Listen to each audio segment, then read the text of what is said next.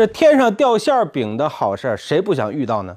市民袁先生，馅饼没盼着，反而派下来一个烟囱啊，砸的他是损失惨重啊！来看看，有理走天下，律师帮你忙，我是都市频道人民调解员安宁。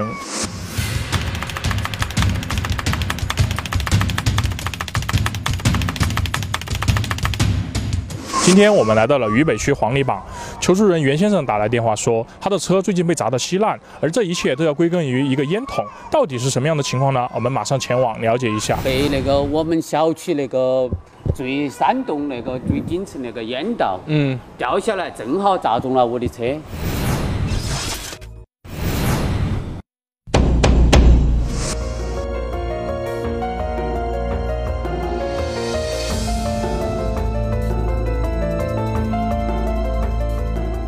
已经修好了，修了花费花了九千七百五十块钱。好了，我再问一下哈，那个烟道啊，它的所有权人是哪一个呀？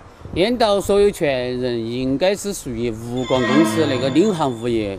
管理有限公司。那么本案当中的话，我可能都要考察两点。第一点就是对方修建那个管道是否合法合规，是不是违法建筑，是不是经过了相应的审批。其次的一个问题来说呀，就是说我要了解的都是那个管道它是不是啊年久失修，是不是遭锈蚀了之后能能够掉下来的。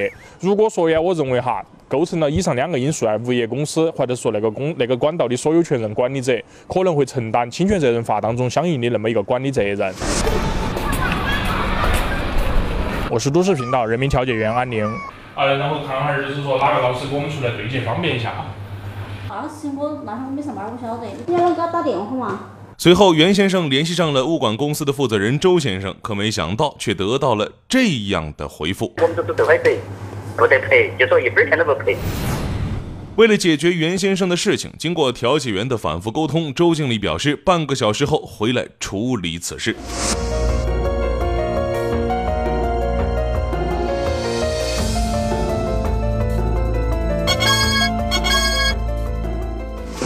它的一个相关的一个审批规划的一个手续嘛。它证件那些一样的，肯定有噻。那个放置机器卖出去，肯定啥子提点不可能没得卖不出去噻。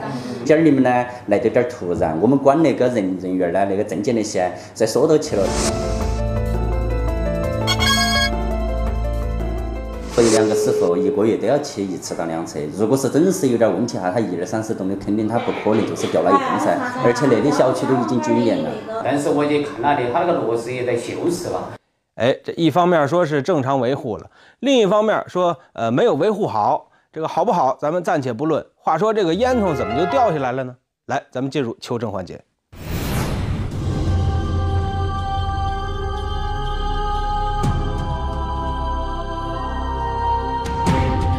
据袁先生讲，他的车是七月二十九号被砸坏的，而就是这一天，重庆主城区曾遭遇了大风天气。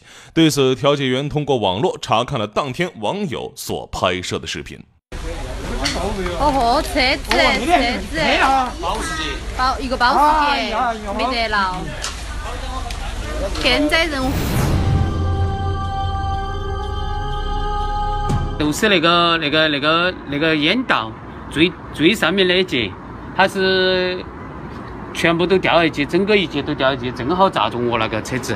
因为我去看了哈那个断的那个插口儿，还真的是缠着材料整体断的。哎，所以说我从我现在看的角度来说呢，物业可能还不属于物业公司的一个管理责任。我倾向于哈。呃，烟斗啊哈，但是我们一个月都是两次检查维修，呃，正常的维护就走的。但出现那种天灾人祸，那个是事情的哈，或者难以预料。有没得维修记录？不，那种啊，没有维修记录的。呃，你像我们配电设施啊和这个那些，基本上有维修记有维修记录的。我觉得本案来说的话哈，就是说对于那么一个车辆的损害的话，物业公司那边就不承担任何的一个赔偿责任。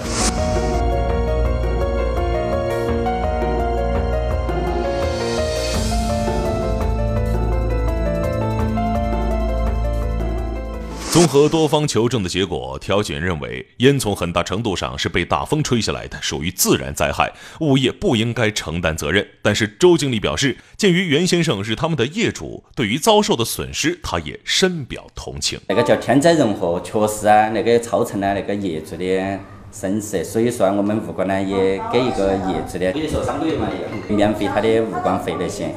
我同意物管给出三个月的免除物管费的那种协议。我非常感谢安律师和都市麒麟的。好的哈，后续有啥子帮忙的再联系，好不好？哈，好好。天灾人祸，谁摊上谁都倒霉。好在物业有这样的解决问题的一个态度啊，这个值得肯定。